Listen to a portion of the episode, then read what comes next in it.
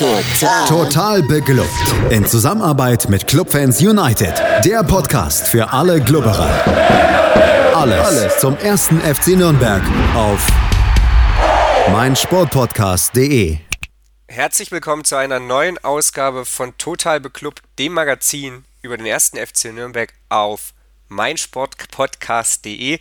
Ihr habt es vielleicht im Intro schon gehört, es ist äh, ja vollbracht, ähm, total beklubbt und auch ja, alle anderen Podcasts haben ein neues Zuhause. meinsportradio.de ist Geschichte. Stattdessen heißt es jetzt meinsportpodcast.de. Für euch ändert sich nichts. Äh, ihr werdet den Podcast weiterhin geliefert bekommen, wie ihr es gewohnt seid.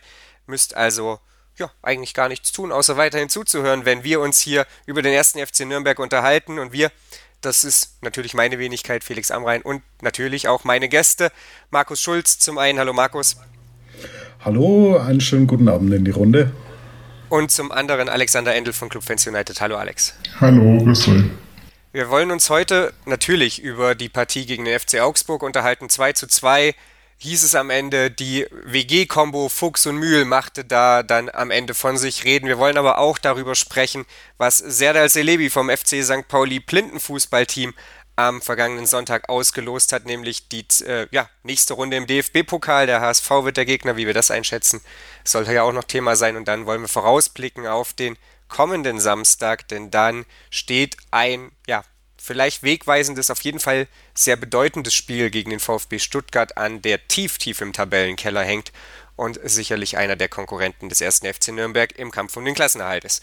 Anfangen, aber wie gesagt, wollen wir mit der Analyse zum Spiel gegen den FC Augsburg und Alex, lass uns zunächst mal auf die Aufstellung blicken, denn da gab es ja reichlich Änderungen. Das hatte Michael Kölner auch schon angekündigt, bevor das Spiel in Rostock war, dass da ordentlich rotiert werden würde. Und genauso kam es dann letzten Endes auch. Ja, also was natürlich äh, überraschend war, im ersten Moment haben sich auch alle ein bisschen Fragen angeguckt, dass, ähm, dass Everton komplett aus dem Kader gerutscht war. Ähm, weil man hat schon gedacht, Mühl oder Everton, eher Mühl, aber dass er plötzlich ganz raus war, da mussten wir erstmal nachlesen und stolperten dann wahrscheinlich nicht nur ich äh, über die äh, Aussage beim Kicker über in Klammern Belastungssteuerung. Ähm, aber gut, ähm, das ist dann Petrak, dass er wieder jetzt ähm, quasi den Platz von dreien einnimmt. Das ist, denke ich mal, war ein bisschen so erwartet. Äh, die große Überraschung war sicherlich Fuchs. Also Fuchs war, dass er plötzlich wieder aus der Versenkung versch verschwunden, der schon war, plötzlich wieder auftauchte. Und natürlich vorne das Relax für Knöll, ja, hat sich ein bisschen angedeutet. Ja, du hast es äh, angedeutet, ähm, Everton, der allerdings halt auch, ja, quasi aus der Kalten dann ja 96 Minuten in Rostock ähm, gespielt hat in der Kälte. Insofern da vielleicht dann auch einfach so ein bisschen nur mal Vorsicht. Äh, Fuchs, Markus, dann von ja, der Tribüne in die Startelf.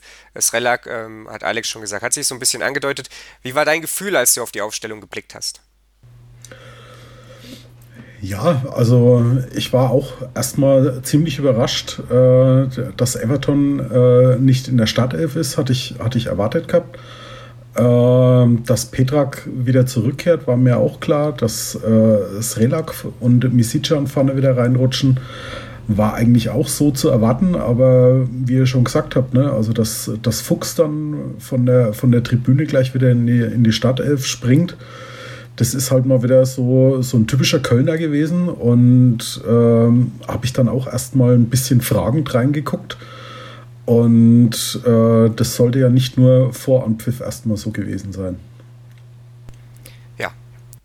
jetzt kommen wir an die Stelle, wo dann mein Wissen quasi aufhört. Die Aufstellung, die kannte ich noch und dann, ähm, ja, hat ja Sky Go netterweise beschlossen in der App, ja, einfach Wiederholungen nicht mehr verfügbar zu machen oder zumindest vorerst nicht verfügbar zu machen, weswegen meine Spielkenntnis auf einer 5-Minuten-Zusammenfassung und diversen schriftlichen Analysen beruht. Deswegen setze ich jetzt ganz auf Alex und auf Markus, die das Bild mit Worten blumig äh, zu mir transportieren werden.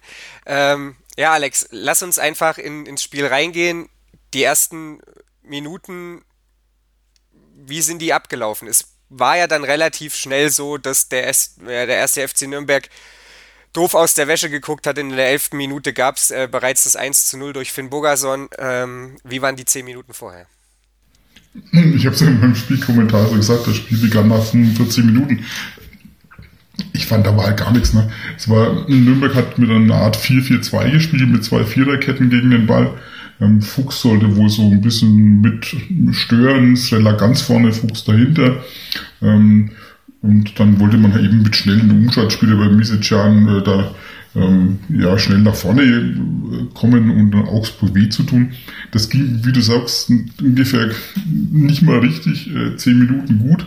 Eigentlich ging es da schon nicht richtig gut. Und dann steht halt dann Finn Bogerson äh, da komplett frei. Ähm, und äh, da war auch so, so zu sehen, so dieses, äh, für mich ein Sinnbild, nicht nur der ersten zehn Minuten, sondern dann der ganzen ersten Halbzeit. Ähm, Augsburg hat schnell gespielt, kam über die Außen, hat sich robust durchgesetzt. Ähm, Leibold ist da quasi zu, mehr zu Boden gesunken, denn, denn er dann einen, wirklich Bundesliga-würdigen Zweikampf ähm, geführt hätte. Und äh, in der Mitte vollkommene fehlende Zuordnung und das mal auf den Finn Bogerson vielleicht mal hätte aufpassen müssen. Das hat sich hoffentlich mal auch in der Nürnberger Innenverteidigung oder Gesamtverteidigung mal umgesprochen. Scheinbar aber nicht. Das war nicht die einzige Szene in der ersten Halbzeit, wo er ähm, sträflich frei war. Und so begann das Spiel. Und dann dachte sich auch schon, auch die Folgeminuten, ohne jetzt Markus vorgreifen zu wollen, der sicherlich auch noch seine Eindrücke schildern will, hatten man schon Angst und Bange gehabt, ob man hier sein nächstes Leipzig erlebt. Oder Dortmund. Ja, Markus, äh, Florian Zenger hat auf Club Fans United geschrieben, dass dieses Gegentor so ein bisschen das Sinnbild, oder nicht das Sinnbild, das Abbild letzten Endes äh, des ersten Gegentors in dieser Saison war gegen Hertha. Äh, ja, wie hast du das Gegentor erlebt? Wie hast du die, die darauf folgenden Minuten erlebt? Ja, es war eigentlich nicht nur, nicht nur diese, diese Szene mit dem Gegentor und, und die Minuten danach, sondern es war irgendwie, wie Alex schon sagte, eigentlich im Prinzip die ganze erste Halbzeit. Ähm, wir waren zum Teil vogelwild, wir sind nicht in die Zweikämpfe gekommen. Äh, körperliche Robustheit eigentlich überhaupt nicht vorhanden. Ähm, es hat sich dann auch äh, in Sachen Zuordnung äh, ja, ich weiß nicht, ob sie gewürfelt haben, aber also mir ist da auch ziemlich Angst und Bange geworden. Ähm, hab dann schon befürchtet, naja, drittes Auswärtsspiel hintereinander und äh, das dritte Mal dann äh, so eine Klatsche dann hier im, im Podcast kommentieren. Ähm, aber zumindest haben, haben sie dann das Glück gehabt, dass, sie, dass die Augsburger dann ähm, nicht, nicht äh, zielgerichtet genug weitergespielt haben. Der Club dann auch ein bisschen, ein bisschen Glück gehabt hat. Äh, wie bei dieser, bei dieser einen Szene, wo Leibold kurz vor der, vor der Linie dann noch klärt, bei, bei so einem ziemlichen Ball, der extrem angedreht war und den äh, vor der Linie noch weggeschlagen hat. Äh, wenn du einen blöden Tag hast, kann es da passieren, dass er den dann irgendwie blöd trifft und dann äh, herrliches Eigentor noch fabriziert. Und ja, ich hätte, ich hätte auch ehrlich gesagt äh, nach dieser ersten Hälfte gar nicht gewusst, äh, wo setzt man jetzt an von der Bank? Also wen, wen, wen nimmt man raus? Wie, wie stellt man um? Ähm, weil es war eine, eine gewaltige mannschaftliche Geschlossenheit da, aber es war halt wirklich geschlossen schlecht und äh, man konnte sich wirklich nur bei zum einen bei Martinia und äh, zum anderen bei der Unentschlossenheit der Augsburger bedanken, dass es eigentlich dann trotzdem immer noch nur 1 zu 0 für Augsburg gestanden hat. Ja, ich glaube auch, das war, man muss, Augsburg sich das, das muss ja vorwerfen. Also die Phase müssen sie höher, höher abschließen. Ähm, ich denke mal, allein schon äh, Finn Bogerson hat nochmal eine riesen Kopfballchance gehabt. Ähm, dann die Szene, die du angesprochen hast, äh, wo auch Martini eigentlich gut aussieht, das erste Mal eigentlich seit er das Spiel, dass es so total daneben greift und den Ball darunter droppen lässt. Ähm, da hat er sich einfach eingereiht. Aber man muss ja auch so sagen, ich habe die Halbzeitkommentar habe ich bei mir überschrieben mit dem Wort, also äh, Augsburg hat den Club auch den Schneid abgekauft. Also die haben schon extrem hart gespielt. Ne? Ähm, und das hat äh, in Führung zu Hause äh, hat man nicht erwartet, dass jemand wie Augsburg so derartig hart einsteigt. Aus meiner Sicht hätte Kohl die erste Halbzeit nicht überstehen dürfen auf dem Platz. Ähm, hat ja nach Viertelstunde, glaube ich, schon Can ganz übel gefault. Und wo ich sage, nach allen Regeln der Kunst, die ich kenne und äh, treuer Hörer von Colinas Erben, ähm, gehört da von hinten keine Chancen beizuhaben, hohe Intensität, äh, trifft ihn unglaublich am Sprunggelenk. Das ist eine glatte rote Karte normalerweise und Co. kriegt gerade mal gelb, zehn Minuten später haut er wieder um. Ähm, immer noch gar nichts. Also das, da hat Nürnberg sich einfach auch, äh, kam nicht in die Zweikämpfe und hat sich diesen Schneid abkaufen lassen und der Schiedsrichter hat es auch laufen lassen. Das muss man auch vorwerfen, meiner Ansicht nach. Der, ich fand, das ist eine zu weiche Linie gewesen. Ja, du hast es auf jeden Fall in deiner Analyse ja thematisiert. Äh, ich habe dann auch noch mal so ein bisschen äh, quer gelesen. Äh, lustigerweise sieht der Kicker das scheinbar relativ problemlos die, oder unproblematisch die Leistung von Ittrich. Der Schiedsrichter ja war im Spiel, der hat die Note 2 bekommen, leitete die Partie souverän auch beim Verteilen der persönlichen Strafen mit einer klaren Linie. Äh, ja, also so verschieden können Wahrnehmungen da sein. Ich weiß nicht, wie es Markus gesehen hat, äh, die, die Linie von Schiedsrichter Idrich. Also man kann zumindest nicht sagen, dass er die Auswärtsmannschaft irgendwie äh, bevorteilt hätte. Ähm, äh, wie Alex schon gesagt hat, äh, Co geht nach einer Viertelstunde mit einem ganz, ganz üblen Foul Misicjan in die Beine. Das hätte normalerweise eigentlich schon äh, für, für, für glatt rot reichen können. Aber ein paar Minuten später hat er Misicjan gleich, gleich nochmal umgelegt und ähm, ja, also mich hat, mich hat eigentlich eher gewundert, dass das Baum wirklich noch bis äh, zur Halbzeit gewartet hat, bis er den Kuh vom Feld holt, weil äh, unter normalen Umständen äh, überlebt er keine 45 Minuten auf dem Platz. Und da, also wenn der Kicker was von, äh, von wie sagt es so, äh, leitete die Partie souverän und beim Verteilen der persönlichen Strafen mit einer klaren Linie. Ähm, da muss ich mich wirklich fragen, ob der Kicker irgendein anderes Spiel gesehen hat. Also ähm, ja, ist mir völlig unverständlich. Gesehen ist mir auch klar, dass, dass, man, dass man als Clubfan natürlich nochmal eine andere Brille aufhat, aber gerade diese Szene jetzt mit Co. Äh, spätestens nach dem zweiten Vergehen ähm, ist nicht mehr nachvollziehbar gewesen und äh, war ja nochmal in der zweiten Halbzeit auch nochmal, ohne dem vorzugreifen, mit Hahn, wo ich mir auch sage, das war nochmal so, ein, so ein, äh, eine Aktion ähnlicher Qualität und Güte. Also das ist für mich nicht mehr ähm, im sportlich vertretbaren Rahmen gewesen. Aber gut, ähm, Augsburg hat es durchgekriegt und am Ende regelt der Schiedsrichter das Maß der Dinge. Und ähm, Augsburg hat sich äh, da alle Freiheiten genommen, die der Schiedsrichter ihnen gegeben hat.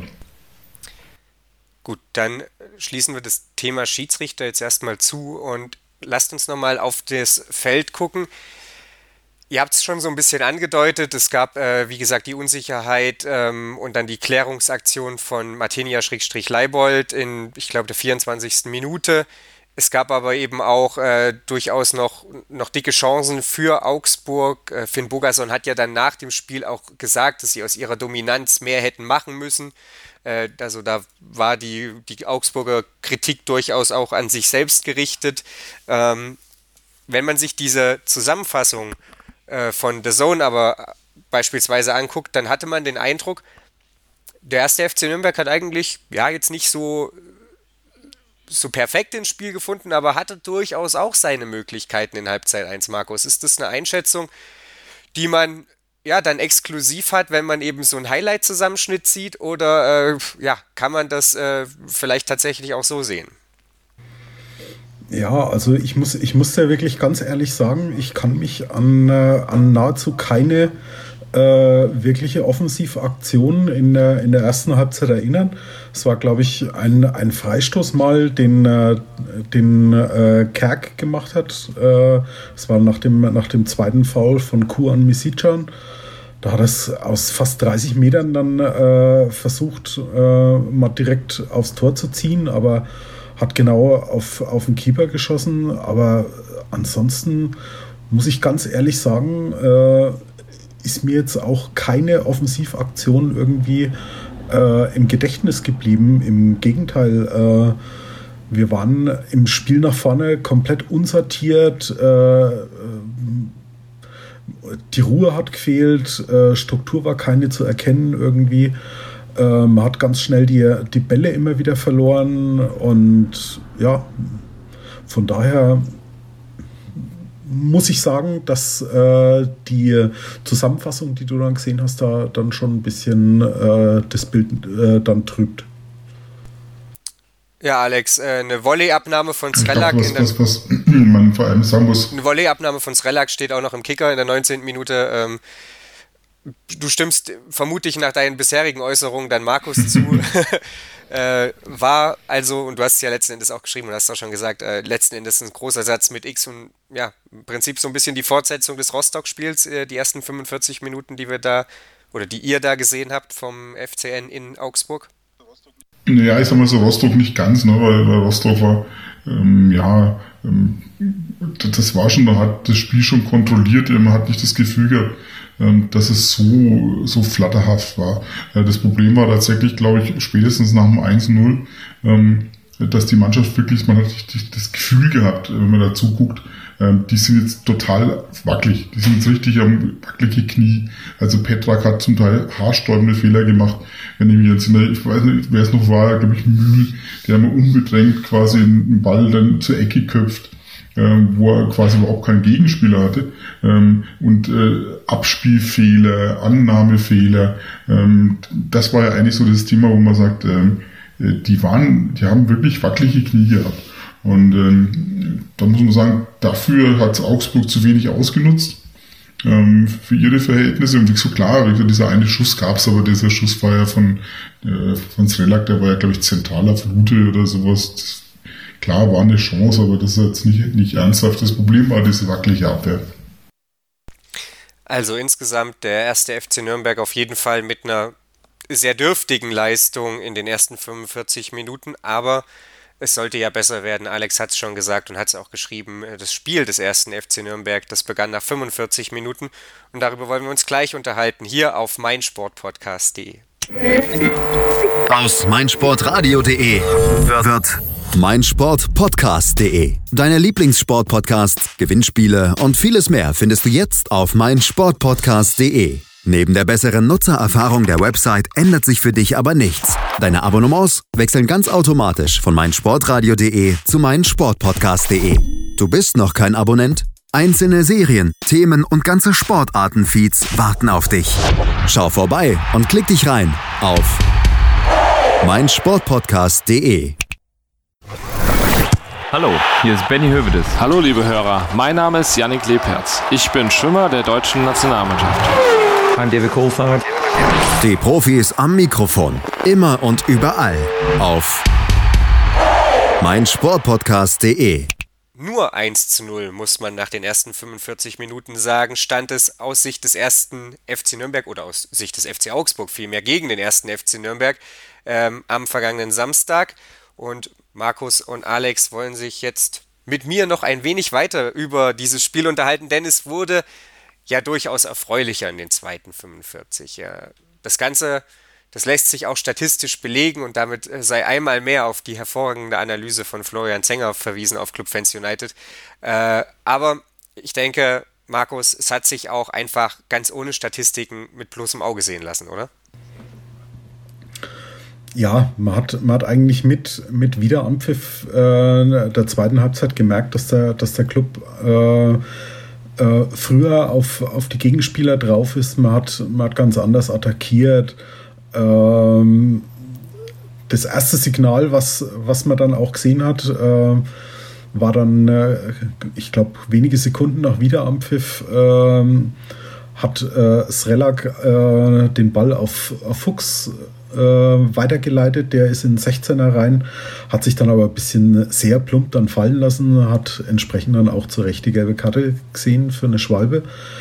Aber ähm, ja, vielleicht, vielleicht war das äh, wie ein kleines Fanal, dass sie äh, jetzt plötzlich auch den, den Willen haben, da was zu machen. Und hat dann auch nur wenige Minuten gedauert äh, bis nach einer, einer, Ecke der Ball äh, zu Behrens gekommen ist, der am, am ersten Pfosten war, hat äh, den Ball geköpft und Lute hat dann gerade noch mit einem Riesenreflex den, äh, den Ball noch zur Seite abgewehrt und Misicjan hat dann aus äh, spitzen Winkel dann den Ball noch ans Außennetz äh, gesetzt aber trotz allem äh, hat man einfach gemerkt, die sind ganz anders auf dem Platz. Da muss in der Halbzeit wirklich was passiert sein. Da, da, man munkelt ja, dass Kölner da ein bisschen laut geworden ist. Ähm, man hat es aber auch dann wirklich an der Reaktion auf dem Platz dann auch sehen können. Ja, toll. Eine Szene, die ich tatsächlich auch kenne. Äh, super. Ähm, ja. äh, ja, auf jeden Fall äh, starke Aktion da von Behrens und noch stärkere Aktion eben von Lute. Es sollte dann gar nicht so lange dauern, Alex. Fünf Minuten später, da wurde es kurios, denn spätestens da muss man dann eigentlich sagen, muss Augsburg wahrscheinlich dann an dem Nachmittag den Sack zumachen und stattdessen setzt es den Ausgleich. Ja, also das war sicherlich nochmal was.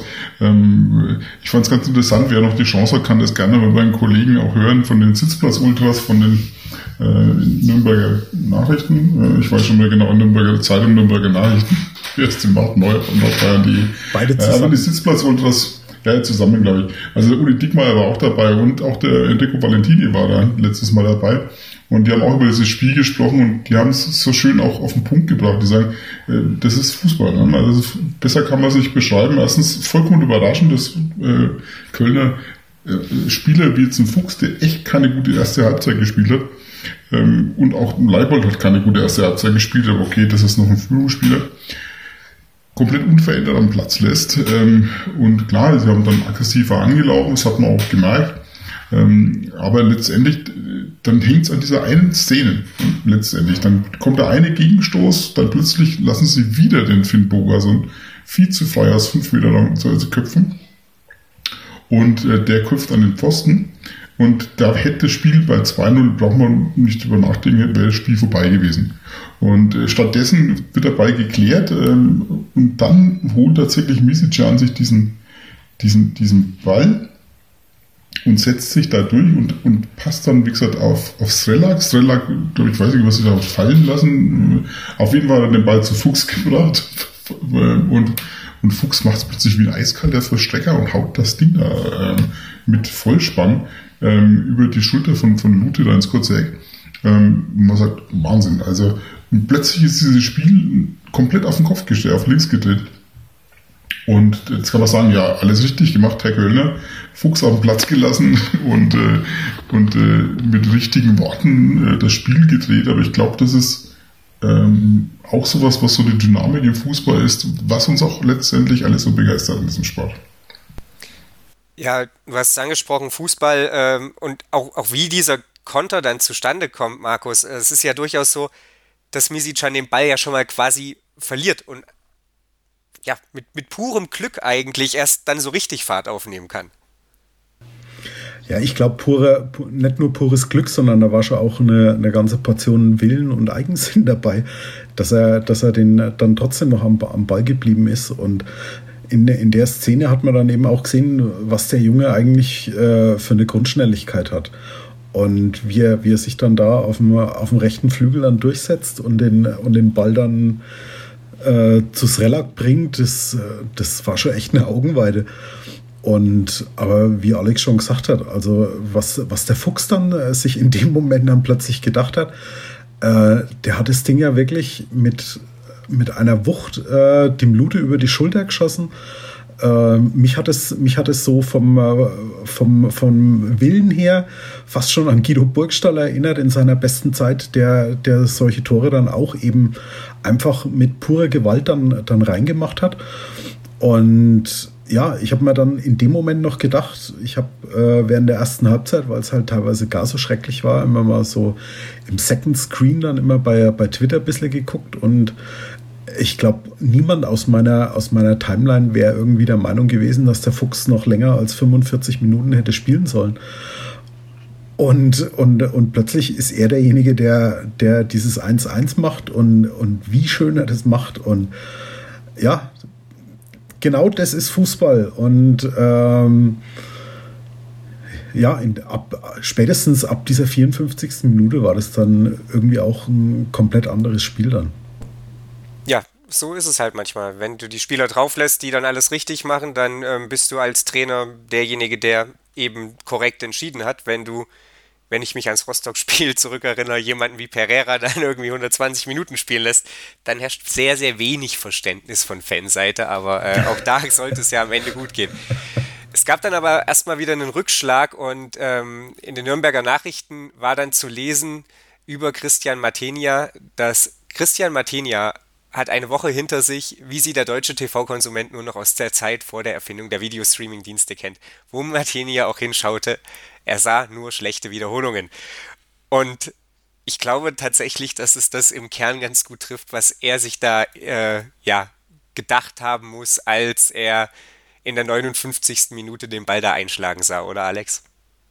Ja, das, das habe ich auch noch nicht erlebt, weil das war ja auch tatsächlich, ähm, ja, glaube ich, mit der Innenseite geschossen, da noch was äh, aus dem durchaus über 25 Meter, glaube ich, war das.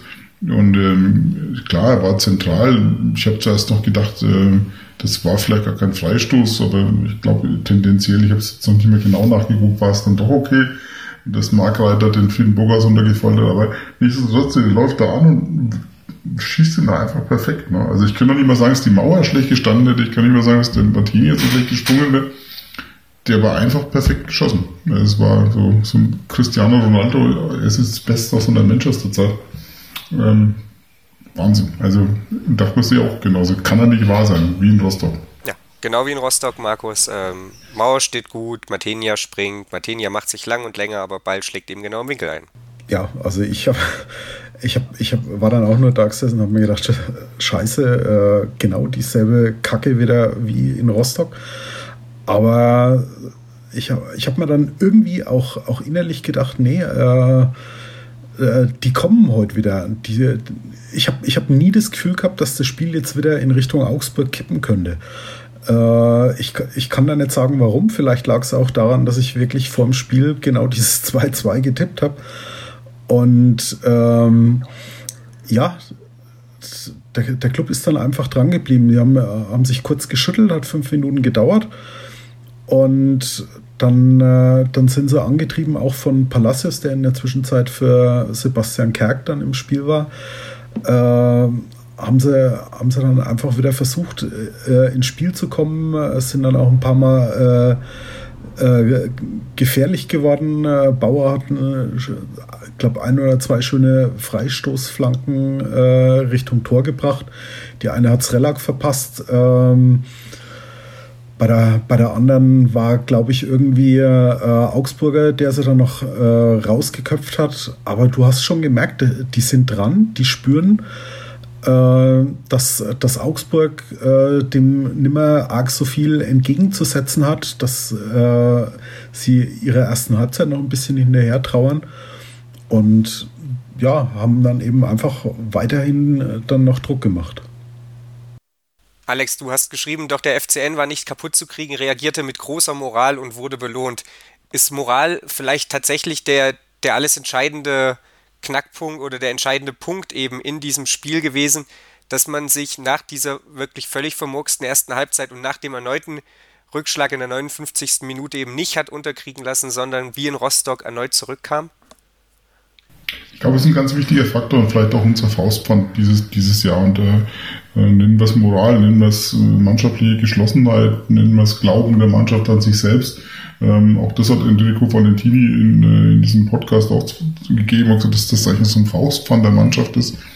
Und äh, das liegt natürlich auch daran, wie wir gesagt haben, dass äh, Kölner auch äh, Spielern, die ähm, Fehler gemacht haben, nicht gleich die Sense droht, ähm, sondern immer die Chance gibt, aus den Fehlern zu lernen und oft auch im gleichen Spiel oder spielnah ähm, sich wieder zu verbessern. Und ich glaube, das zahlt in dieses Moral ein. Ne? Also ich habe was schlecht gemacht, aber ähm, ich habe die Chance, es zu verbessern. Das ist auch so, eine, so, eine, so ein Prinzip. Und ich glaube, das ist auch so, dass du, du erlebst Rückschläge, auch vielleicht unverschuldet, ähm, aber du hast immer das Gefühl, ich habe die Chance, es wieder zu korrigieren, wenn ich jetzt mich verbessere. Und so hat auch Nürnberg gespielt. Ähm, mit dem Glauben an sich selbst und dass es noch nicht verloren ist, sondern dass es gibt auch keine große Schicksal, wie jetzt der Clubfan wahrscheinlich schon wieder gesagt hat. Typisch Club, das war's und äh, der Club ist ein Depp. Ähm, dann kriegt er halt zwei solche Freistöße, sondern nein, man spielt halt weiter und äh, bemüht sich und wird dann dafür belohnt. Und das, das gibt auch durchaus Hoffnung für diese Saison. Was, was da auch noch mit reinkommt, ähm, das äh, sollte man auch nicht unterschlagen. Äh, im Prinzip auch die Kaderplanung. Ne? Also äh, Bannemann hat ja da von Anfang an auch immer sehr viel Wert drauf gelegt, dass er, wie es immer so schön gesagt äh, wird, äh, charakterlich einwandfreie Spieler hat. Und das merkst du eben in solchen Situationen. Da läuft dann auch äh, einer für den anderen und du merkst, dass sie sich auch neben dem Platz gut äh, verstehen. Und da, da hast du dann eben ganz andere Möglichkeiten. Äh, und, und da ist es dann egal, ob, ob von den Namen her unser Kader jetzt gut besetzt ist oder nicht. Wenn da, wenn da einer für den anderen läuft und die Moral passt und, und die Einstellung stimmt, oder wie es Kölner ja selber gesagt hat, wir haben 24 äh, Spieler, da kann ich jeden zu jeder Zeit bringen, äh, auch wenn er nicht den großen Namen hat, aber äh, er weiß, was dieser einzelne Spieler kann. Und ich glaube, das kann in dieser Saison wirklich unser, unser ganz, ganz großer Vorteil sein. Kann er jeden jederzeit bringen, außer Lukas Jäger und Edgar Sally. Ja, ist doch jetzt, wo ist, wo ist eigentlich Sully? Wo ist der Sully? Ähm, ja, klar, Rückrunde, aber nein, äh, Spaß beiseite. Lasse ich mich natürlich auch gerne eines Besseren belehren. Es war dann so, dass äh, Adam Srelak die große Chance zum Ausgleich hatte in der 83. Minute. Das äh, war dann allerdings ihm nicht vergönnt und so war es dann eben Lukas Mühl vorbehalten, damit trifft zwar endlich mal ein Innenverteidiger, aber mit meiner Saisonspende wird es so irgendwie nichts, wenn Georg Markreiter nie das Tor trifft. Äh, Spaß beiseite. Ähm, ja, 88. Minute, also erneut später Ausgleich, wie auch schon in Rostock. Und äh, ja, am Ende, Alex, waren sich alle Zusammenfassungen, egal ob Video oder Textform, einig, dass das verdient war. Ja, oder beziehungsweise, wie heißt das schon im Fußballjargon, nicht unverdient. Also, ähm, ja. ähm, die Nuancen kann man sich jetzt ausmalen. Also ich muss sagen, natürlich äh, waren wir sehr positiv, denke ich mir, jeder, der rausging, ähm, hat das als ein sehr, sehr positives Unentschieden gewertet. Ähm, darf natürlich nicht unterschlagen, dass hinten raus es dann doch nochmal ganz schön knapp gewesen ist. Ähm, die eine Szene, Finn Bogerson, hätte Elfmeter geben können, wahrscheinlich eher nicht richtig entschieden, aber wenn es doof läuft, pfeift er sowas. Und kurz vor Schluss war ja nochmal eine Chance, glaube ich, Kajui kurz vorbei, schlittert dann noch vorbei. Dann äh, sprechen wir über ein ganz anderes äh, Spiel und ganz anders über dieses Spiel. Ähm, aber nichtsdestotrotz ist es 2-2 ausgegangen. Ähm, aber trotzdem muss ich auch mal ein bisschen so Wermut in den Wein gießen, weil ich immer sage, es ist halt dann doch nur ein Punkt. Und äh, solche Spiele, so sehr ich mich darüber gefreut habe, ähm, äh, wären drei natürlich besser gewesen. Und ähm, weil ich glaube, wenn man von Anfang an vielleicht so ins Spiel gekommen wäre, wie man erst in der zweiten Halbzeit gekommen ist, wäre vielleicht auch mehr drin gewesen. Das ist natürlich sehr viel Konjunktiv, aber ähm, deswegen mit etwas Abstand freut man sich, aber auch gegen Frankfurt sind dann am Ende doch verlorene Punkte. Du sprichst es schon an. Ist äh, Frankfurt aber nicht das Spiel oder auch Mainz beispielsweise? Sind das nicht Spiele, wo man den Punkten viel mehr nachtrauern muss als ähm, das Spiel jetzt hier gegen Augsburg, wo ihr euch einig seid, dass die ersten 45 Minuten wirklich zum Vergessen waren und das, wo man zweimal in Rückstand gerät? Ja, es, ich, für mich ist es so, alle diese Spiele, ähm, wo wir, wir werden aufgrund der Konstellation, und da bin ich ein Prediger, der sagt, äh, nie, nie vergessen, was haben wir für einen Kader gegenüber dem Rest der Welt. Und, äh, und deswegen demütig sein vor dieser Liga und demütig sein vor jedem Punkt und äh, Erfolge mitnehmen. Aber wenn man jetzt das mal alles weglässt und auch, auch einordnet, muss man sagen, dann, es werden nicht so viele Chancen geben, dass wir solche Mannschaften, die eigentlich besser sind, wie jetzt auch durchaus vor allem Frankfurt, aber auch Augsburg, ähm, dass wir dagegen dreifach punkten. Ähm, das sind eher die Ausnahmen. Und wenn wir es dann nur unentschieden holen, ähm, sind das natürlich die Punkte, die am Ende fehlen können. Ich hoffe es nicht, aber ähm, wir müssen schon auch Dreier einfahren und da reichen nicht nur die zwei gegen Hannover und äh, Düsseldorf oder sowas. Also das wird nicht reichen. Ja, aktuell sollte man einfach, glaube ich, auch noch gegen Stuttgart gewinnen. ja, da kommen wir ja gleich dazu. Das steht erstmal auf dem, kommen wir gleich noch dazu, das steht da auf dem anderen Blatt.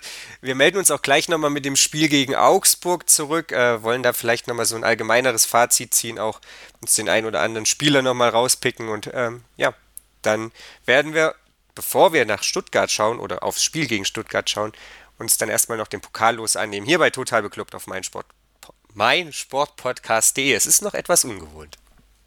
Bully Special. Zwei Stunden, neun Partien, 18 Teams. Kevin Scheuren macht euch heiß auf die Bundesliga. Taktik, Tipps und Tore. Das Duell der Experten im Bully Special. Die Vorschau auf den Spieltag auf meinsportpodcast.de. Chip and Charge mit Andreas Thies und Philipp Joubert. Alle Infos zum aktuellen Tennisgeschehen. Um den Platz, am Platz, auf dem Platz. Chip and Charge auf meinsportpodcast.de. Am Ende hieß es 2 zu 2 beim FC Augsburg für den ersten FC Nürnberg. An dem Nachmittag fühlte es sich für die meisten an wie ein gewonnener Punkt anders als eben das Unentschieden die Woche zuvor gegen Frankfurt, wo man eher das Gefühl hatte, zwei Punkte verloren zu haben.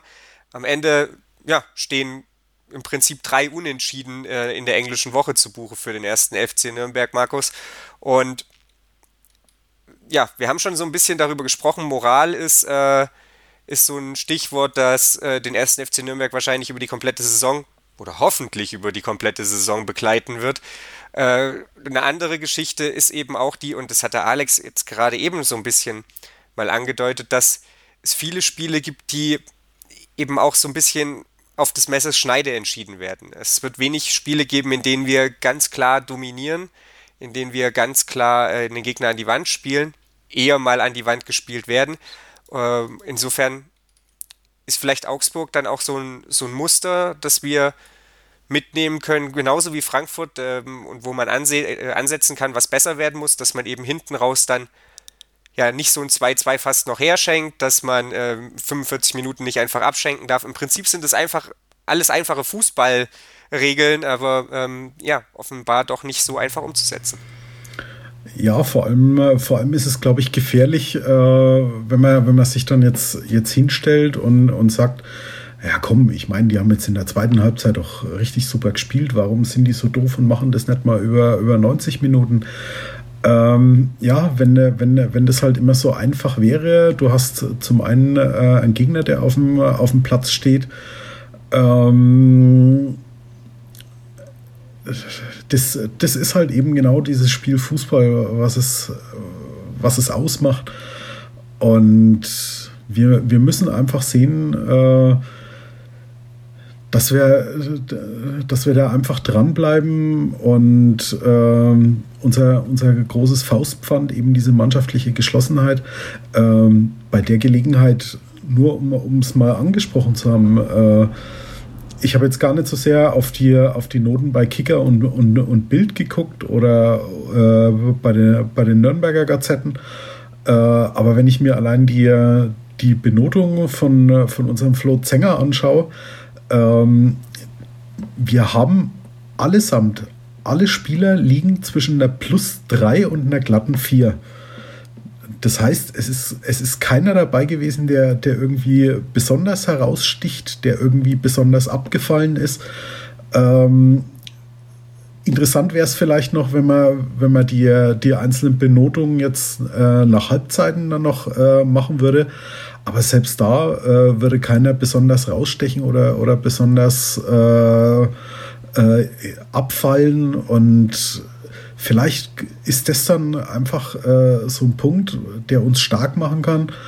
Ähm, ja, ich, ich habe weiterhin große Hoffnung und äh, es ist halt aber auch zum Teil wirklich schön anzusehen, dass wir nicht diesen, diesen typischen Aufsteigerfußball spielen, äh, einfach mal mit, mit neun Mann hinten reingestellt, den zehnten stellen wir vorne hin, den elften ins Tor. Und dann schauen wir mal, ob wir irgendwie an den Ball kommen, sondern äh, sie versuchen halt wirklich Fußball zu spielen.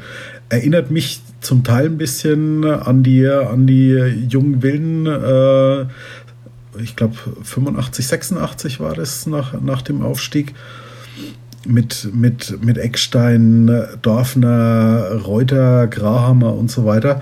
Da haben sie es auch so gemacht, dass sie, dass sie das Ganze wirklich spielerisch äh, gelöst haben, offensiven Fußball gespielt haben.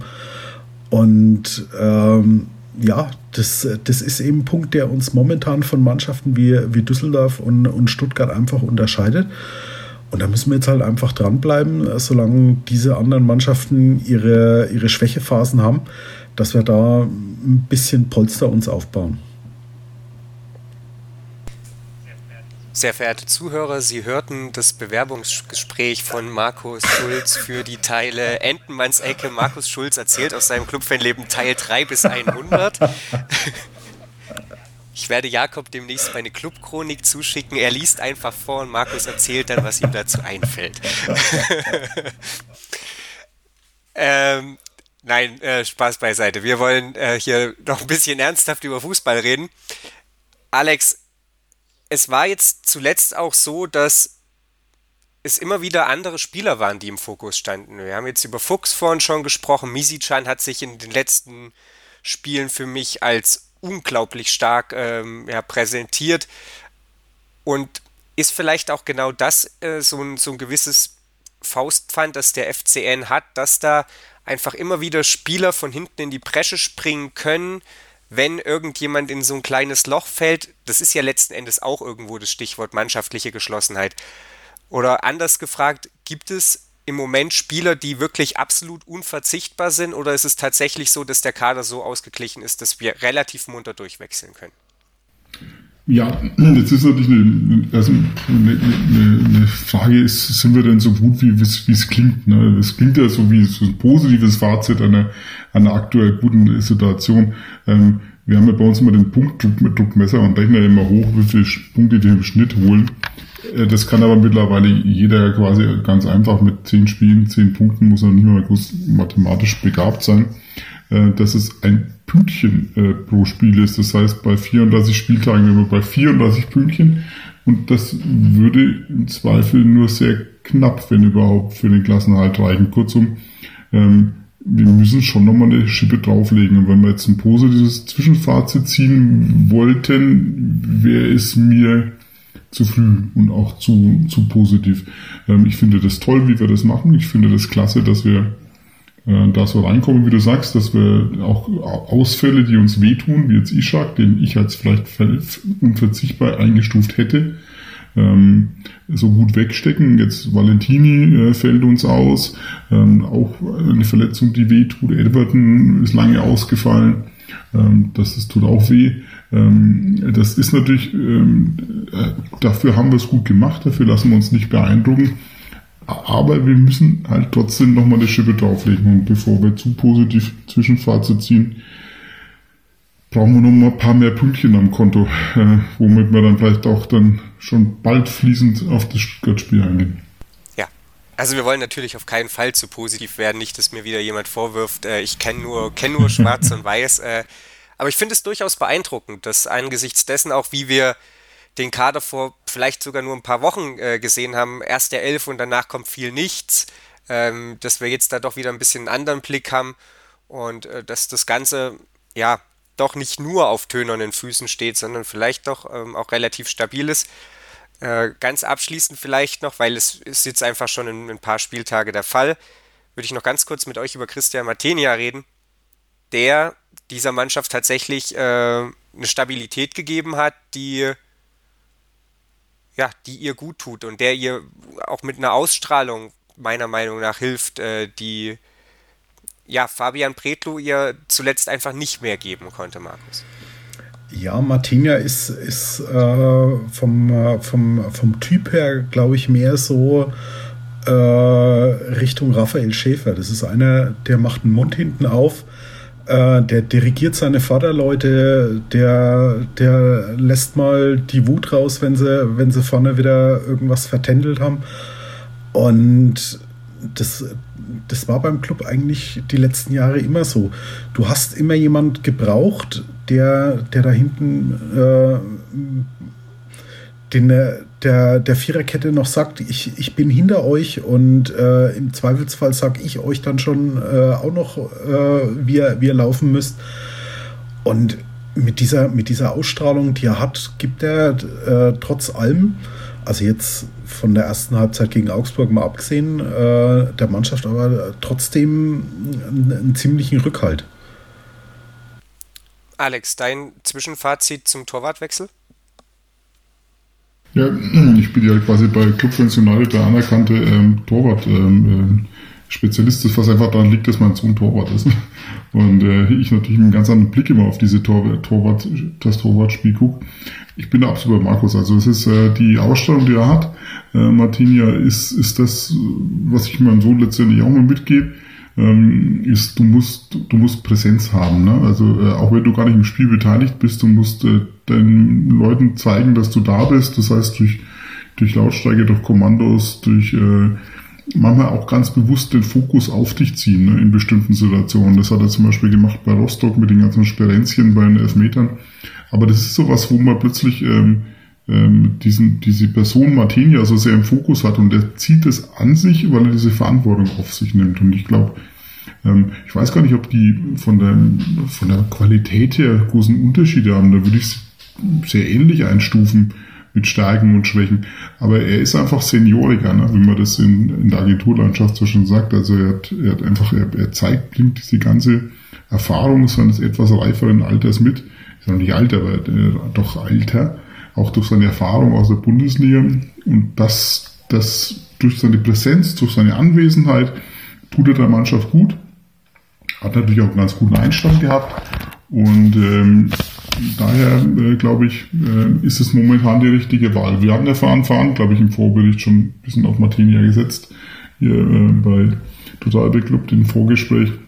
Weil wenn man ihn holt, ähm, auch noch für Geld, wir haben einiges bezahlt auch für unsere Verhältnisse, dann sicher nicht, um ihn auf die Bank zu setzen, wenn es nicht gerade ein überragenden Bildtor hätte. Ja, da ist Christian Martenia zweieinhalb Jahre jünger als ich und äh, damit äh, bin ich jetzt, glaube ich, offiziell alt geworden. äh, ja, auf jeden Fall ähm, hat er seine Sache bislang äh, sehr souverän gemacht und, ähm, und, trotz ja eigentlicher schlechter Statistik, das muss man ja auch einfach sagen, ähm, letzten Endes ja dem, dem FCN was gegeben, was er davor so ein Stück weit vielleicht auch vermisst hat. Lasst uns äh, jetzt mal auf das Pokalspiel im Februar blicken, denn das gegen Rostock, das wurde ja hier analysiert äh, unter der Leitung von Jakob, weil mich das Rostock-Spiel so ein bisschen aus dem Rennen genommen hatte. An dieser Stelle übrigens noch vielen Dank an Jakob. Äh, ja, 5. und 6. Februar ist es soweit, dann geht es ins Achtelfinale des DFB-Pokal. Vielleicht äh, steigen wir mal damit ein. Alex, wenn du einen Wunschgegner ja, hättest haben dürfen, wer wäre es gewesen? ich hätte kein Heimspiel gehabt. Also der, der Rest wäre mir eigentlich relativ egal gewesen, muss ich sagen. Ich finde es an sich ähm, Hamburg auch einen tollen Gegner. Das darf ich nicht so laut sagen, weil hier, ich hatte im Vorgespräch schon gesagt, ich kenne hier einen guten Freund hier, der ist äh, HSV und Nürnberg-Fan, was selten genug in der Kombination ist. Und beides sehr leidenschaftlich und der leidet und wie ein Hund, äh, weil genau seine Mannschaften aufeinander treffen. Aber ich finde es an sich ein sehr, sehr attraktives Los. Ähm, wie gesagt, lieber hätte ich es in Nürnberg gehabt. Aber sonst ist es natürlich, ich denke mal, zwei Mannschaften, wie heißt es so schön, auf Augenhöhe. Ja. Also Heimspiel wäre, glaube ich, äh, den meisten von uns lieb gewesen. Markus bildet wahrscheinlich die Ausnahme. Und solange es dann nicht Heimspiel gegen Bayern oder Dortmund ist, vielleicht auch nicht unbedingt gegen Leipzig, ähm, wären alle zufrieden gewesen. Markus, du bist, äh, glaube ich, einfach nur happy mit dem Los, oder?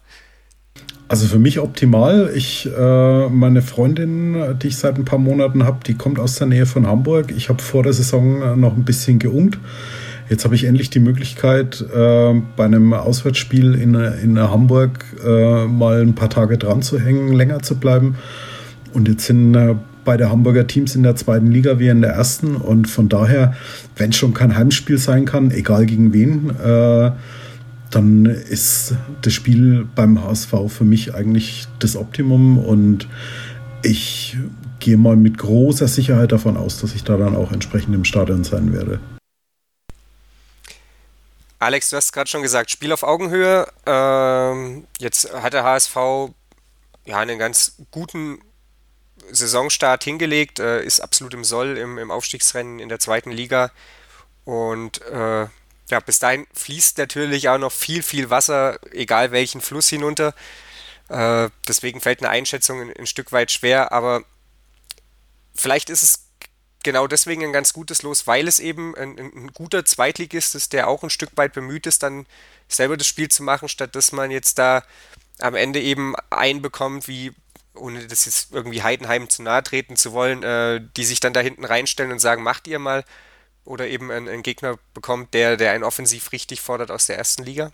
Ja, sagen wir so, wenn es jetzt Status das Spiel nächste Woche wäre, dann würden wir sagen, super, lieber Hamburg quasi auswärts als zu Hause, denn auswärts ist der HSV derzeit stark äh, in, im eigenen Stadion. Ähm, waren sie bisher mehr als schwach, haben, glaube ich, äh, sehr viele zu Null Spiele gespielt und zwar leider zu Null aus Sicht der Hamburg-Fans in der eigenen Sache.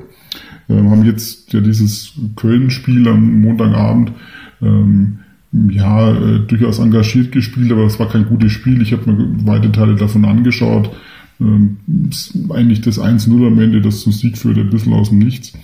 Aber ähm, das, wie du sagst, bis Februar ist halt einfach noch viel Zeit und äh, da wird sich die Mannschaft sicherlich noch verändern und Hamburg hat sehr viel Potenziale in der Mannschaft. Ähm, die sind ja eigentlich von der Aufstellung her wahrscheinlich, ich habe gar nicht geguckt, aber die sind wahrscheinlich deutlich mehr wert im Transferkader als unsere. Ähm, aber ähm, ich glaube, es ist schon okay. Also ich glaube, Hamburg hat was dann auch was zu liefern, wie du sagst. Äh, Heimmannschaft muss was anbieten. Aber wir sind auch keine klassische Kontermannschaft. Das heißt, äh, wir werden auch mal versuchen mitzuspielen. Daher, wie gesagt, ich finde es auf Augenhöhe, kann man nicht sagen. Ähm, wie es da bis dahin auch ausgeht. Abschließend vielleicht noch, Markus, ähm, einfach die, die Geldgeschichte mal noch ganz kurz. Es ist, und Alex spricht es ja auch an, es ist, äh, wer weiß, ob wir überhaupt dieselbe Mannschaft sehen werden. Es ist, ja, eine gute Stange Geld, irgendwie 600 Paaren, 60.000 Euro, glaube ich, die jetzt da in die Kasse gespült werden, die nicht verplant waren. Ähm, die nimmt der FCN mit Kusshand. Ich habe jetzt nicht gehört, an wen du gerichtet aber ja, äh, absolut. Äh, ich kann sagen, äh, für uns ist das Bonusgeld, ähm, für uns sind das ähm, auch, auch Festspiele, weil es schön ist, es lenkt ein bisschen von der, von, vom Liga-Alltag ab, das tut uns gut, ähm, dass da wir einfach mal einfach befreit auch spielen können und ich glaube, das freut auch einfach Clubfan, dass er jetzt äh, als Bundesligist jetzt mal nicht wieder ähm, Pokalis nur einmal im Jahr gemacht hat, sondern jetzt schon in der dritten Runde ist. Also und da, ähm, dass ich mit auch dem HSV messen kann, das ist schön, das ist schönes Zubrot. Ähm, und äh, klar, man, wir wurden schon mal als Außenseiter, kamen wir ins Pokalfinale, auch über zum Teil sehr enge Spiele und knappe Spiele. Ähm, das ist ja so ein Wettbewerb. Da kannst du mit ein bisschen Glück kommst du im nächsten Spiel dann gegen den Sieger aus Kiel gegen Augsburg oder gegen den Sieger aus Duisburg gegen Paderborn. Ähm, hast noch mal eine Chance weiterzukommen. Warum nicht? Ja, also so kann man das natürlich auch betrachten. Äh, sind wir gespannt. Äh, ich kann übrigens das Mysterium Marktwert aufklären. Der FCN 50 Millionen, der HSV 57 Millionen. Äh, so viel zum Thema Favoritenrolle. Also äh, schauen wir mal, wie es dann letzten Endes wird. Es ist noch viel Zeit bis dahin. Äh, ich möchte mich jetzt gleich dann noch mit Alex und mit Markus über das anstehende Spiel unterhalten, denn das ist das, äh, ja, was immer das Schwierigste ist. Das weiß jeder, der selber Fußball gespielt hat oder Fußballfan ist. Am Samstag 15.30 Uhr empfängt der erste FC Nürnberg den VfB Stuttgart und den, den geht es aktuell wirklich überhaupt nicht gut. Hey! Radio Tour, der Radsport-Talk in Kooperation mit Radsportnews.com. Alle News aus der Welt des Radsports. Jede Woche neu im Sportplatz mit Lukas Kruse und Malte Asmus. Er hat keine Ahnung, wie er dieses Rennen gewonnen hatte, weil er in der letzten Kurve gemerkt hat, oh, mein Rad rutscht ein bisschen. Radio Tour auf meinsportpodcast.de Starting Grid, der Podcast rund um den teuersten Sport der Welt. Mit Interviews. They have everything on paper required to win the World Championship. Und Analysen. Taktik und Ferrari klappt nicht immer gut. Vor und nach jedem Grand Prix. Starting Grid. Die Formel 1 Show mit Kevin Scheuren und Ole Waschkau wird dir präsentiert von motorsporttotal.com und Formel1.de.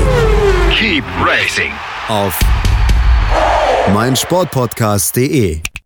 Am kommenden Samstag kann der erste FC Nürnberg tatsächlich richtige Big Points im Abstiegskampf landen. Alex hat es vorhin schon mal angesprochen. Dreier müssen her aus Sicht des ersten FC Nürnberg. 34 Punkte werden am Ende vielleicht nicht lang und äh, die nächste Chance dazu, den Dreier zu landen, den gibt es, wie gesagt, gegen den VfB Stuttgart. Markus ist auch immer noch zu Gast. Mein Name ist Felix Und wir wollen uns bei Total Beklubbt nun eben über das anstehende Heimspiel unterhalten. Und zunächst wollen wir deswegen erstmal auf den Gegner blicken. Der VfB Stuttgart und der erste FC Nürnberg, das ist so ein eine bisschen besondere Beziehung, spätestens seit der äh, Pokalsiegersaison.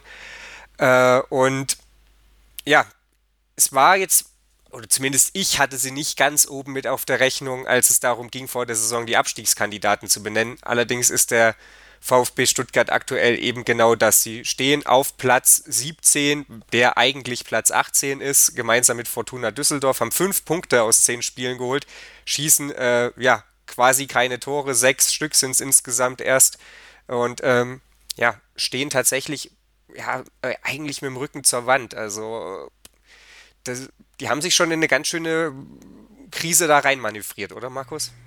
Ja, das kann man, das kann man wohl so sagen. Zumal es bei denen ja auch ziemlich äh, schon im, im Hintergrund rumort.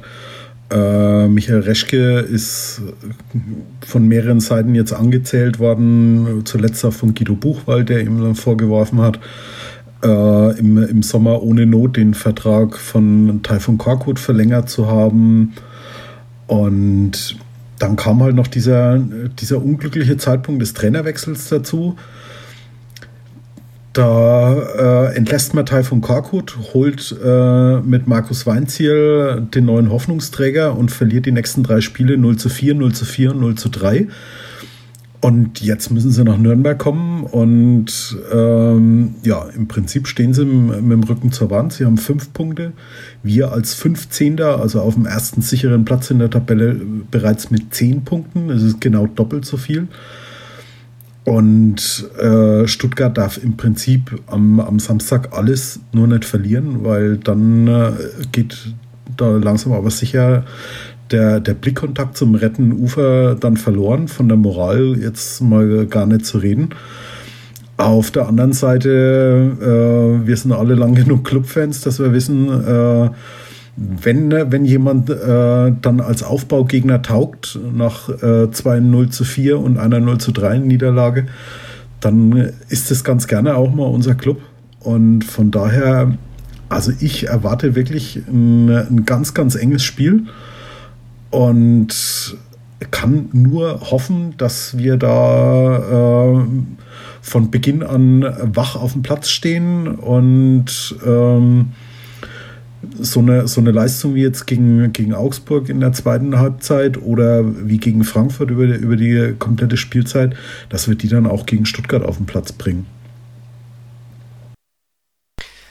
Alex, muss man vielleicht auch ein Stück weit vorsichtig sein, wenn man das, den Stab jetzt schon über Stuttgart bricht? Natürlich. Also wir müssen nicht drum rumreden, dass der dass der Start von Markus Weinziel eine, eine Vollkatastrophe ist. Ähm, dass sicherlich diese ganze Unruhe, die da jetzt aufgekommen ist, Markus hat es angesprochen mit Michael Reschke, äh, Gerüchte gibt es, dass Jürgen Klinsmann als Sportchef äh, zurückkehren soll zum, zum VfB. Ähm, da, da, natürlich ist da, ist da viel Geräusch im Blätterwald und so weiter. Ähm, muss man trotzdem ein bisschen vorsichtig sein, gerade wenn man jetzt auf die jüngste Niederlagenserie blickt. Sie haben gegen Frankfurt gespielt, sie haben gegen Hoffenheim gespielt, sie haben gegen Dortmund gespielt. Äh, die weiteren Niederlagen, klar, gegen Hannover, die ist, die ist richtig bitter aus Sicht äh, der Stuttgarter, aber es gab eben auch Niederlagen gegen die Bayern und gegen RB. Das sind ja letzten Endes, ich will jetzt nicht sagen Niederlagen, die die einkalkuliert haben, aber es wäre doch vermessen, wenn das alles ja als, als irgendwie sichere Punktgewinne äh, ja, von Stuttgarter Seite verbucht worden wären. Also ich bin da sehr, sehr vorsichtig, was das angeht. Also ich finde auch Stuttgart ähm, jetzt schon zu sagen, die sind bis zum Ende der Saison da unten drin, das halte ich für sehr gewagt. Ähm, äh, Stuttgart möchte ich mal erinnern, hat im Sommer, ich kann mich noch an manche Vorberichte auch aus dem Vereinsseite nochmal äh, über neue äh, Investitionen nachgedacht, äh, wieder oben anzuschließen. Ähm, haben ja auch äh, durchaus ähm, gewagt investiert, indem sie zum Beispiel Pavard überhaupt gehalten haben und gesagt haben, nee, wir brauchen den für die Erreichung unserer Ziele. Ähm, haben äh, dann ja auch, glaube ich, den äh, äh, aus Manchester City eingeholt, glaube ich, äh, für 10 Millionen ähm, äh, in der Innenverteidigung. Ähm, die haben natürlich jetzt auch echt Verletzungspech in dem Sinne, zumindest haben sie viele Verletzte in den eigenen Reihen. Äh, Gerade auch Daniel Didavi, äh, von dem man sich sicherlich viel versprochen hatte, ähm, fällt ja auch länger aus, ist ja auch von vielen Verletzungen geplagt. haben eigentlich mit Gomez auch einen sehr, sehr erfahrenen Stürmer vorne drin, der normalerweise auch gut knipsen kann. Also ähm, jetzt zu sagen, nur weil die hinten stehen, ähm, wäre jetzt Nürnberg quasi schon wieder in der Favoritenrolle oder wäre ein Pflichtsieg oder, oder einkalkulierte Punkte, halte ich für sehr vermessen. Also für Stuttgart zählt gerade, denke ich mal, das Nürnberg-Spiel als eine Chance. Ähm, nicht nur weil es Nürnberg ist, sondern wie jedes Spiel eine Chance ist, wieder rauszukommen. Und wenn sie das schaffen mit einem guten Spiel, glaube ich, können die auch schnell in einen Lauf kommen, weil die auch Qualität in der Mannschaft haben. Ähm, das muss man einfach auch sagen, dass wir wieder bei den Marktwerten, ich glaube, die haben im Gegensatz zu Hamburg bei uns wirklich, glaube ich, das dreifache an unserem Marktwert. Und ähm, äh, das ist einfach Qualität im Kader. Und deswegen tun wir uns gut daran, als Nürnberg nicht auf den Tabellenplatz zu schauen, sondern einfach dieses Spiel anzunehmen und genauso akribisch und, äh, und konzentriert zu spielen, als wenn es gegen Werder Bremen wäre oder gegen Mainz 05. Ja, gegen Werder Bremen übrigens einziger Saisonsieg des VfB Stuttgart. Äh, das nur als Randgeschichte. Du hast es angesprochen, äh, jetzt gerade auch am, am Wochenende erst gegen äh, Eintracht Frankfurt wieder die nächsten Verletzungen. Maffeo und Öschan äh, hatten sich dabei am Sprunggelenk verletzt, werden jetzt gegen Nürnberg fehlen. Äh, und ja, es ist halt, du hast es, glaube ich, ganz gut auf den Punkt gebracht, Alex. Für sie ist es eine Riesenmöglichkeit, jetzt äh, ja, den Bock umzustoßen, wenn man die, die, die äh, Euros da ins Phrasenschwein werfen will. Und auf der anderen Seite, Markus, ist es vielleicht nicht auch schon ein bisschen zu viel? Klar, wenn die, wenn die verlieren, ist es, ist es scheiße, da muss man nicht drum rumreden. Äh, aber solange Hannover und Düsseldorf jetzt nicht gewinnen am nächsten Spieltag, sieht die Situation ja jetzt auch gar nicht so viel anders aus. Schalke ist jetzt auch nicht irgendwie meilenweit weg, Leverkusen äh, auch nicht. Ähm, ja, die, die Situation in Stuttgart vielleicht eine, die jetzt auch in medialer Wahrnehmung ein bisschen überspitzt wahrgenommen wird, einfach weil sie eben selten treffen, weil sie nach dem Trainerwechsel jetzt mit 0 zu 11 Toren, drei Niederlagen dastehen und äh, weil es einfach auch, ja, Alex hat es angesprochen, vor der Saison ganz andere Ziele gab, ähm, ein, ein gewaltiges Rauschen im Blätterwald verursachen. Ja, es ist halt, es ist halt eine ziemlich schwierige Situation. Ich meine, die haben letztes Jahr in der, auch eine, eine ziemlich äh, schwache Hinrunde gespielt. Äh, haben dann äh, Taifun Korkut verpflichtet gehabt, wo, wo sich jeder gesagt hat, naja, äh, da haben sie ja genau den richtigen Kohl, wenn man direkt in die zweite Liga wieder zurück will. Und er hat dann alle wirklich Lügen gestraft und die haben äh, äh, straft jetzt mich nicht Lügen, aber soviel ich weiß, sie, waren sie die zweitbeste Rückrundenmannschaft. Und aufgrund dessen waren natürlich auch die, die Erwartungen in Stuttgart vielleicht äh, einen ganzen Ticken zu hoch. Und äh, Alex hat es angesprochen, es, waren, es ist ziemlich in die Mannschaft investiert worden. Äh, man hat die Davi geholt, der verletzt ist. Man hat, man hat Castro geholt, der eigentlich auch äh, ein äußerst überdurchschnittlicher Bundesligaspieler ist, der aber meilenweit von seiner Form weg ist. Benjamin Pavard ist auch komplett neben der Rolle im Moment. Und da kommen halt jetzt im Moment bei denen wirklich äh, alle, alle negativen Punkte dann zusammen. Aber wie ihr schon gesagt habt, es ist, es ist enorm äh, Qualität im Kader. Und äh, wenn, wenn die jetzt mal so, so ein, zwei Erfolgserlebnisse hintereinander haben, dann, dann kommen die mit Sicherheit auch da unten wieder raus. Und meine Hoffnung ist halt nur ganz einfach, dass sie das erste Erfolgserlebnis nicht ausgerechnet jetzt am Samstag haben werden. Ich denke, das ist eine Hoffnung, die wir mit dir teilen. Ja, ich glaube, das ist ein bisschen Stuttgart, das hat ein bisschen das Problem halt, äh, so ein leichtes HSV-Syndrom. Ne? Äh, übrigens auch ein Syndrom, dass wir uns auch mühsam erstmal abschleifen mussten. Ähm, nach irgendwelchen früheren traditionsreichen äh, Großtaten, ähm, dass man aus Kraft dessen quasi irgendwo Ansprüche anmelden kann. Ähm, Stuttgart hat ähm, eben gemeint, sie sind schon weiter als sie sind und das schafft so eine Erwartungshaltung, an der man dann gerne scheitert. Und äh, klar ist das auch für die Saison eine Riesengefahr, äh, dass, dass Stuttgart eben nicht diesen Bock umstoßen kann und äh, oder mal vielleicht ein Erfolgserlebnis hat und dann gleich wieder einen Rückschlag erleidet und dass man dann plötzlich einfach zu wenig Punkte hat, so wie Köln letztes Jahr, die dann einfach die Punkte ausgeben und ähm, das nicht mehr aufzuholen ist, weil man einfach dann so viele mehr Punkte machen müsste als die drüber. Äh, Thomas Berthold hat uns ja quasi Motivation pur, glaube ich, gegeben, wenn es stimmt, das Zitat, ich habe es jetzt nicht mehr gefunden, ich habe es nur auf Twitter mal gelesen, der gesagt hat, Stuttgart hätte einen riesen Vorteil, dass Düsseldorf und Nürnberg mit dem, in, in der Liga wären. Ähm, einfach mit dem Aussage, und das sind wir wieder vorhin bei der Punktschnitt, äh, dass dann einfach zwei Mannschaften sind, die vermeintlich einfach auch wenig Punkte einfahren werden. Und deswegen habe ich ja vorhin gesagt, wir müssen auch gucken, dass wir manchmal vielleicht den Lucky Dreier mitnehmen müssen. Sonst nutzen uns auch die guten Gefühle nichts und die ordentlichen Spiele. Beim Dreier machen halt die Punkte. Auch nochmal was ins schwarze Schwein. Ja, mit guten Gefühlen ist noch niemand in der Liga geblieben. Äh, auf der anderen Seite, wenn man in der Liga bleibt, gibt es oft gute Gefühle. Sehr äh, schön ja. formuliert, ja. Du dann noch lasst uns. Philosophen hier, ey. Ich, ich bin heute so philosophisch drauf, du hast keine Vorstellung. äh, dann lasst uns dann einfach mal jetzt abschließend noch tippen. Du hattest übrigens recht, Markus. Sie waren Zweiter in der Rückrundentabelle, um das noch hier aufzuklären. Ähm, es gibt natürlich auch noch ein Gegnergespräch ähm, mit äh, einem Fan des VfB Stuttgart, der dann hoffentlich noch ein bisschen mehr Licht in das Dunkel bringt, dass da aktuell die Stuttgarter umgibt, denn wie gesagt, äh, richtig rosig sieht es da aktuell nicht aus. Äh, was erwartet ihr für ein Spiel und äh, wie wird es am Ende ausgehen, Alex? Also normalerweise, ich, ich habe mir, hab mir schon immer auch eure Tipps mal, mal in den anderen Podcasts immer gerne angehört und es tippt ja eigentlich kein Club, äh, Club oder normalerweise gegen, ich habe letztes Mal einmal einen gehört, wo man auf Niederlage getippt hat. Ähm, ich hätte normalerweise, glaube ich, auch auf Stuttgart gesetzt. Aber in der Tat jetzt durch diese beiden erneuten Ausfälle, die sie jetzt nochmal haben, ähm, das tut Stuttgart schon weh und sie haben eine schlechte Phase und äh, sie gehen mit großen Erwartungen nach Nürnberg. Ähm, ich glaube, die glauben auch sehr, dass sie da das schon hinkriegen gegen den kleinen Club. Ähm, und ich glaube, das ist unsere Chance. Wir haben auch viel Moral jetzt aus Augsburg mit dabei. Deswegen, ich glaube, dass Nürnberg sich zu Hause wieder von seiner deutlich besseren Seite zeigt, ähm, von Anfang an konzentriert ins Spiel geht, vielleicht ein ähnliches Spiel macht, konzentriert, fokussiert wie gegen Frankfurt.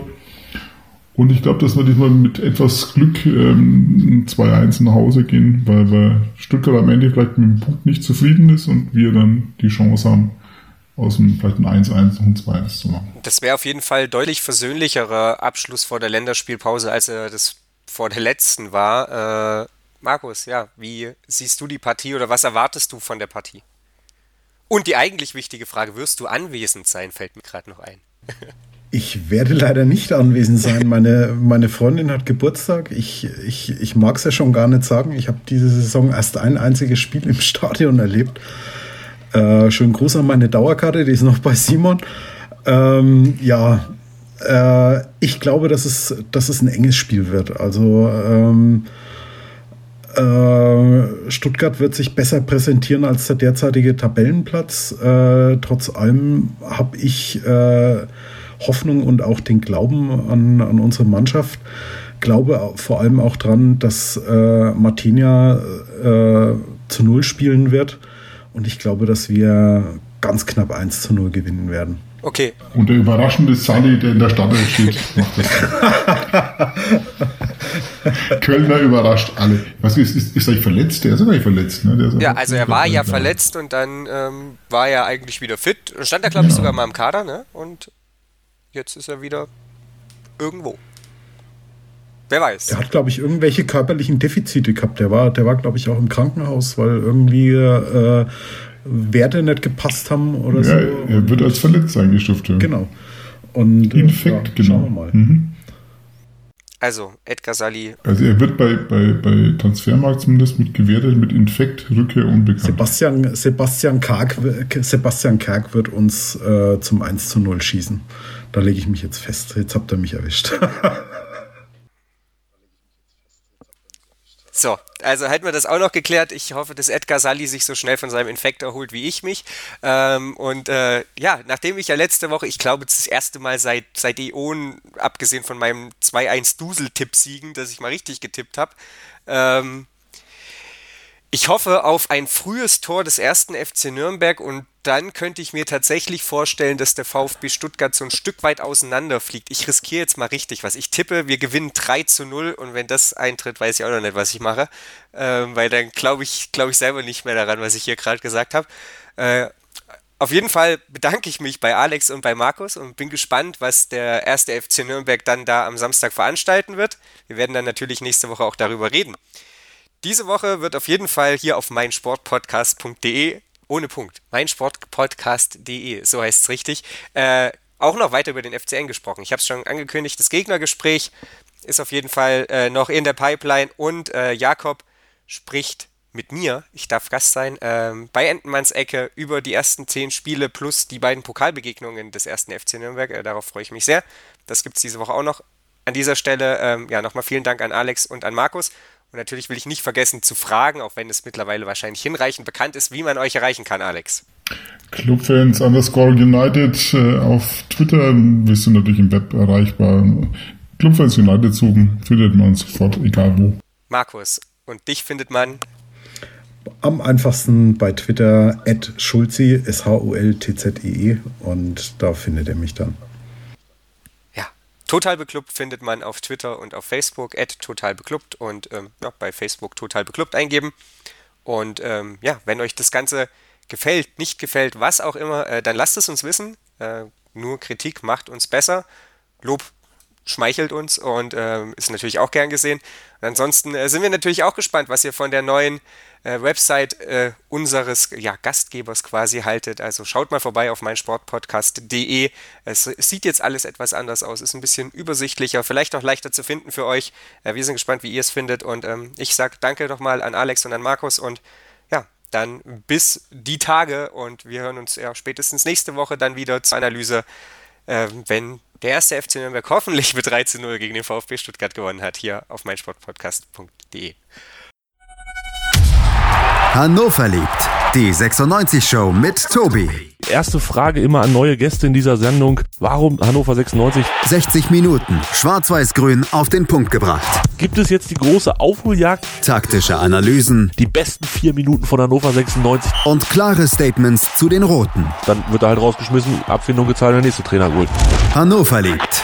Jeden Donnerstag neu auf meinsportpodcast.de. BV Beben. Der wöchentliche Podcast zu Borussia Dortmund mit Julius Eid und Christoph Albers. Voller echter Liebe auf meinsportpodcast.de. Wie viele Kaffees waren es heute schon? Kaffee spielt im Leben vieler eine sehr große Rolle. Und das nicht nur zu Hause oder im Café, sondern auch am Arbeitsplatz. Dafür gibt es Lavazza Professional. Kaffee am Arbeitsplatz, der genauso lecker schmeckt wie in eurem Lieblingscafé. Die perfekte Kaffeelösung für jede Art von Unternehmen. Klein, mittel, groß. Ihr habt auf jeden Fall einen Kaffee, der schmeckt. Die richtige Motivation für eure Arbeitstage. Alle Infos zu Lavazza Professional findet ihr auf lavazzapro.de mit allen Kaffeelösungen für euer Büro.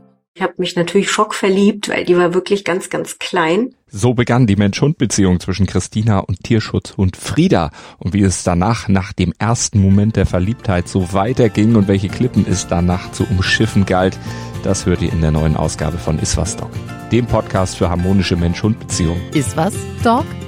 Mit Malte Asmus. Überall, wo es Podcasts gibt.